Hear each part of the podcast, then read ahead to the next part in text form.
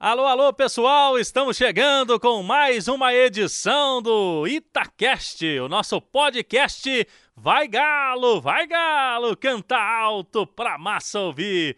E que saudade que a gente tá de usar esse bordão logo quando Caixa grita o gol do Atlético e a gente traz o detalhe ali pertinho do gol, pertinho dando os detalhes do lance. Mas enquanto o futebol não volta, Neste período de quarentena, os jogadores do Atlético estão treinando já há algumas semanas na Cidade do Galo, mas a gente aproveita para atualizar a massa atleticana das coisas que estão acontecendo no novo estádio, na nova casa, a Arena MRV, que está prevista para ser inaugurada no ano de 2022. O período, por enquanto, é de terraplenagem, aquele início de obras para colocar o terreno pronto, aí sim para começar o projeto de arquitetura, de edificação do novo estádio do Galão da Massa. E esta semana a gente teve novidades importantes quanto ao novo estádio do Atlético. A diretoria do clube anunciou a auditoria da empresa Ernest Young, que vai auditar todas as demonstrações do exercício 2020 da Arena MRV. E além disso, serão feitas também, de acordo com o Atlético, revisões trimestrais e a validação do saldo inicial da abertura, na data base de 31 do 12 de 2019, o último dia do ano passado. O objetivo é deixar todos os atleticanos tranquilos, né? Porque quando se tem uma empresa de auditoria, todo mundo sabe que há uma transparência em tudo que está acontecendo, nas questões financeiras relacionadas ao novo estádio do Galão da Massa. E tem uma outra novidade muito bacana também nesta semana que aconteceu na Arena MRV.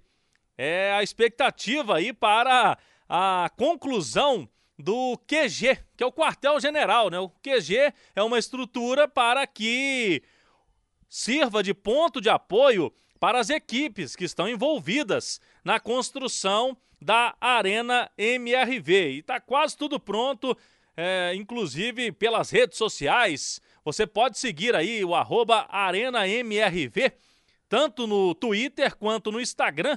Tem lá as imagens para você observar esse QG, o quartel-general, para que tenha também um local de abrigo ali, um local de escritório para todos que estão trabalhando nesta etapa importante do estádio. Mas para a gente falar um pouquinho mais da Arena MRV, o presidente do Atlético, Sérgio Sete Câmara, ele participou na Itatiaia esta semana de uma entrevista bastante esclarecedora de vários assuntos do clube. E ele foi questionado por um dos nossos ouvintes, que enviou pergunta pelo WhatsApp na Rádio de Minas, sobre se ele tem o desejo de ser o presidente da inauguração porque tem no fim deste ano, em dezembro, eleições para a presidência do Atlético. Sérgio Sete Câmara, se quiser, pode se candidatar à reeleição e, muito possivelmente,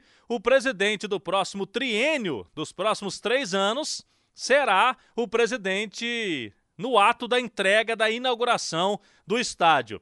E, logicamente, Sérgio Sete Câmara tem esse sonho. É claro que para todo atleticano ser o presidente da inauguração do estádio vai ser uma grande honra, né? Mais do que ser o presidente da inauguração do estádio, né, eu quero ser o presidente que possa terminar né, o meu ciclo no clube, que eu entendo que é de seis anos, né? Eu, com esses dois pilares, né? Resolver a questão financeira do clube. E isso é, vai ser feito, obviamente, de mão dada com o conselho e, e mais a inauguração do estádio vai fazer do Atlético um dos grandes times né, das próximas décadas do Brasil, sem dúvida nenhuma. Então, esse é o meu objetivo, é o meu legado, é o meu sonho. Desse que vai ser com certeza, dessa que vai ser com certeza a Arena MRV, né, a melhor arena do Brasil.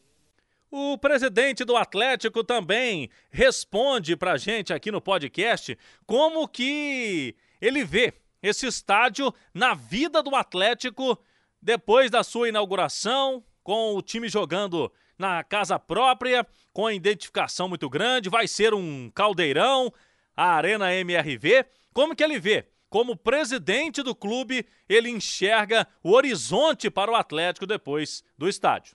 Bom, primeiro há um aumento patrimonial, né? O Atlético trocou praticamente metade do shopping, claro, tem o name rights, tem venda de cadeiras, mas o Atlético passa a ter um patrimônio que foi desfeito de 250 milhões por troca por um de 500 milhões. Segundo, que você comparar aí uh, os times que têm hoje a sua casa própria, né? Eles não têm só tido mais sucesso em campo, por conta do fator torcedor, é, uh, como também eu acho que essa identidade né, com a própria casa, eu não sei, acho que isso dá assim uma, uma aura positiva, né?